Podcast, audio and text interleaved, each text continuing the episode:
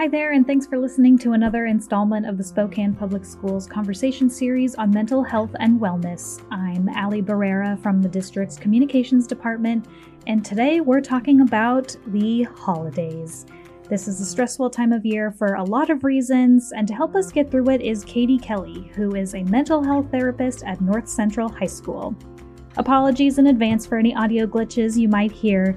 Sometimes when working in your basement, you don't quite get the best reception. 2020, am I right? Anyway, let's get into my conversation with North Central's Kati Kelsey. All right, thank you, Kati Kelsey, for joining me today. How are you doing today? I'm doing great. A little cold, but loving the Christmas spirit. Yeah, absolutely. We're uh, talking on a Monday, and we both kind of talked about before this how it's feeling a very mon- it's feeling very Monday today. You can feel the Monday seeping through, huh? Exactly. Well, hopefully we can combat this with this conversation. I'm so interested to find out how you ended up in the mental health field. So what made you gravitate towards that line of work? I feel like almost for everyone that I've talked to about this question, we it was all happenstance, right? None of us were like starting college when we were 18 and being like, I'm going to be a therapist. Um, usually the stars just align, which is pretty cool. Um, I started out, I got my major in human services. Then I went to Africa and I I taught at an orphanage um, and I worked with primary school over there. So I knew I wanted to help children. So I came back to the States and I was a preschool teacher for a year. I noticed I really liked working with the more challenging students on a behavior level or the ones who are really, upset. I liked pulling them aside and having that one on one time. So I actually, after a year of preschool teaching, I went back to Africa to teach again and work with kids and kind of find my calling. When I returned to the States, I became a behavioral therapist for children with autism. And I loved that. And I did that for about four years. I did that while I was in grad school as well. However, I, I realized that I liked the emotional piece a little bit more than just changing a behavior. So that's when I decided to go to grad school and get my master's in clinical mental health therapy so that I could work on the emotional piece. And now I still work with school age children. So, yeah. Wow, what a what a journey. right? That's what I say. It's not like we it's not like any of us sought this out. It always kind of just aligns that way. So, nice. That's excellent. So, we are in the midst of a really stressful time for a lot of people, and not just because of the pandemic, but it's also holiday season. Are there any issues that you see pop up most often this time of year around the holidays? Yeah, the holidays tend to be the heaviest load for mental health therapists and the hardest for our clients. Typically, if you if you're a healthy, stable person with good supports and maybe little to no mental health issues, you see the holidays as time of joy and gathering. Food or gifts might come to mind, being with family. However, the students that we tend to work with, they don't get to have all that. So when you're surrounded by it with society, but you don't get to experience any of it, um, it becomes even that much harder. So, our clients usually are lacking on food, lacking on supportive families or families that are even they want to be there but aren't able to. We see Medicaid clients, so they tend to be lower income. Things or even having heat in the house or Christmas trees are not always a thing that our students are looking forward to. So that it just ends up being harder because they see all these lovely, beautiful things around them and they almost feel like they don't deserve it. Maybe they're not worthy. Um, maybe they're not good enough. And so it just ups the ante for depression, anxiety, PTSD, and trauma, reminding them with their their inaccurate belief that they're not as good as everybody else. So it takes a toll on them and and mental health therapists know that when holidays come up, we've got to give them extra special love, care and reminding them of their worth. Yeah, can you go into more detail about what you and your colleagues how you help the students kind of through this really heavy time? So we are strength-based therapy what that means is instead of dwelling on what a client does have, instead of highlighting what they where they have not yet gotten to their goal um, instead of focusing on their sadness. We focus on what they do have. We focus on their strengths. I can speak for the students i work with. They are creative. They are funny. They are smart. They are resourceful and they're resilient. And so, reminding them of those things and also reminding them that every hardship they go through is just a little bit stronger, a little bit braver, a little bit smarter that they get that other people don't. So we try to build up their resilience and build them up as people by focusing on their strengths and the things they do have rather than dwelling with them and the things that they don't. That's great. So I'm sure that there's a lot of people who are also feeling stress in their own way whether it's due to the holidays or any other factors. What are some telltale signs of depression or anxiety that people might be feeling, but they don't quite know how to identify those feelings as anxiety or depression? Yes, I think when people think of anxiety or depression, they think of the stereotypical or the obvious. Oh, I must be feeling sad or I must be feeling angsty. And if I'm not feeling those things, then I must not be depressed or anxious. However, um, in therapy, we always just focus on any differences. So even actually, if a client was it's normally pretty baseline, uh, kind of sad or mopey, and they come in and suddenly they have all this energy and they're bouncing off the walls and they're really positive there is a chance that that's some progress or there is a chance that they're actually going through um, a depressive episode. And this is their brain and body's way to cope. Um, so, any major changes, we also have to remember specifically with teenagers that their depression tends to come out in anger.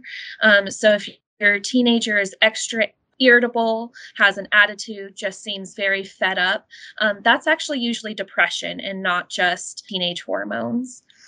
Then the the more common signs of depression are sleeping too little or too much, insomnia or not being able to get out of bed, um, over or under eating, um, or not being interested in things that you used to be interested in. With every holiday season, you used to go grab a Christmas tree. And this year you're just feeling like you getting out of bed to do that would just not be worth it. That's probably a sign of depression. Um, anxiety is usually comes in the form and around this holiday season of overthinking, overthinking about what you could do, should do, should have done, wish you had. Um, that overthinking can really put stress on our bodies and our minds.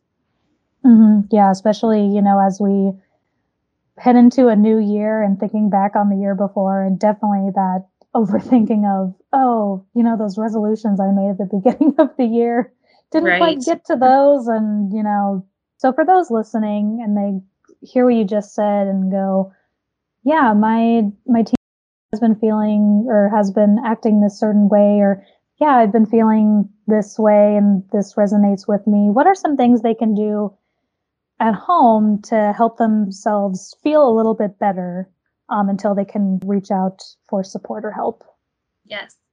So, for talking about, teenagers, um, the first thing that um, I always direct friends, guardians, parents to do is make sure that their teenager just feels heard.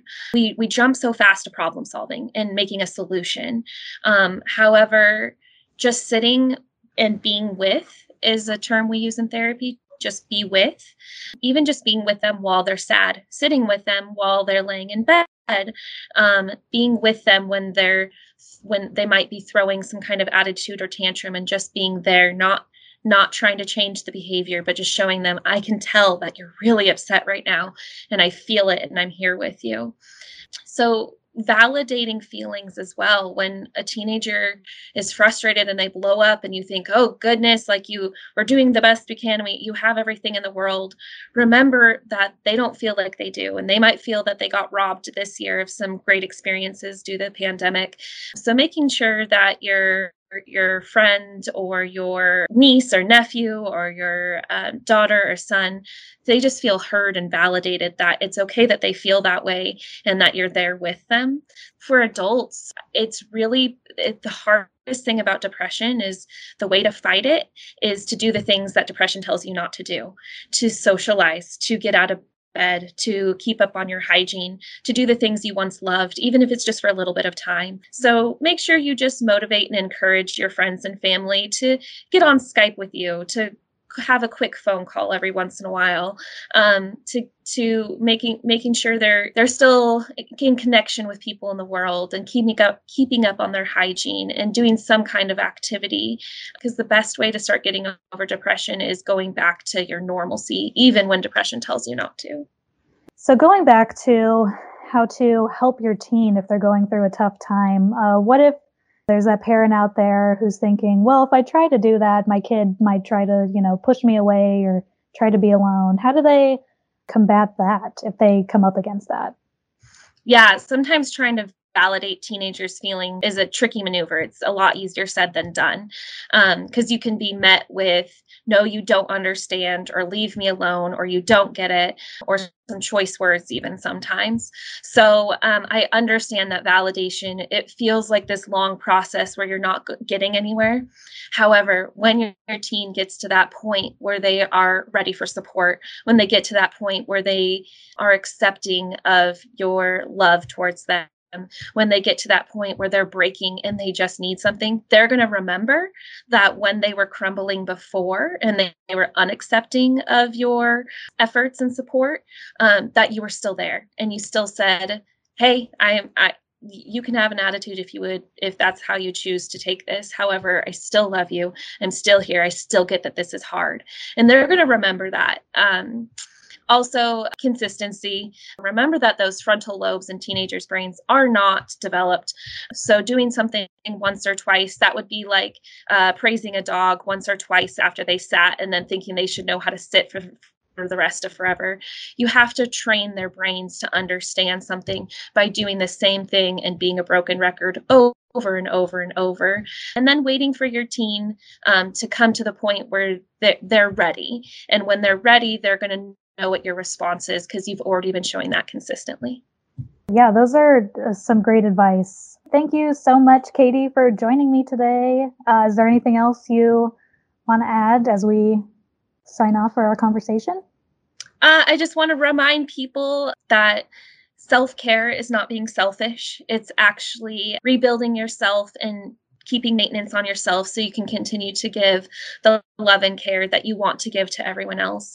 Um, remember to give yourself a compliment. There's nothing egotistical about that. We spend 24 7 with ourselves. It would be nice if we liked ourselves, just like we keep maintenance on our cars um, because our car needs to be at least at baseline in order to work for us. We need to keep maintenance on ourselves. So remember self care and remember coping skills and remember to um, put yourself first so that you can take care of others.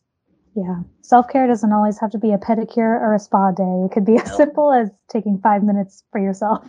Yes, exactly. And sometimes that's exactly what we need. So, yeah. All right. Well, thank you, Kati. Have a great rest of your day. Thank you so much for having me. I appreciate it. Happy holidays.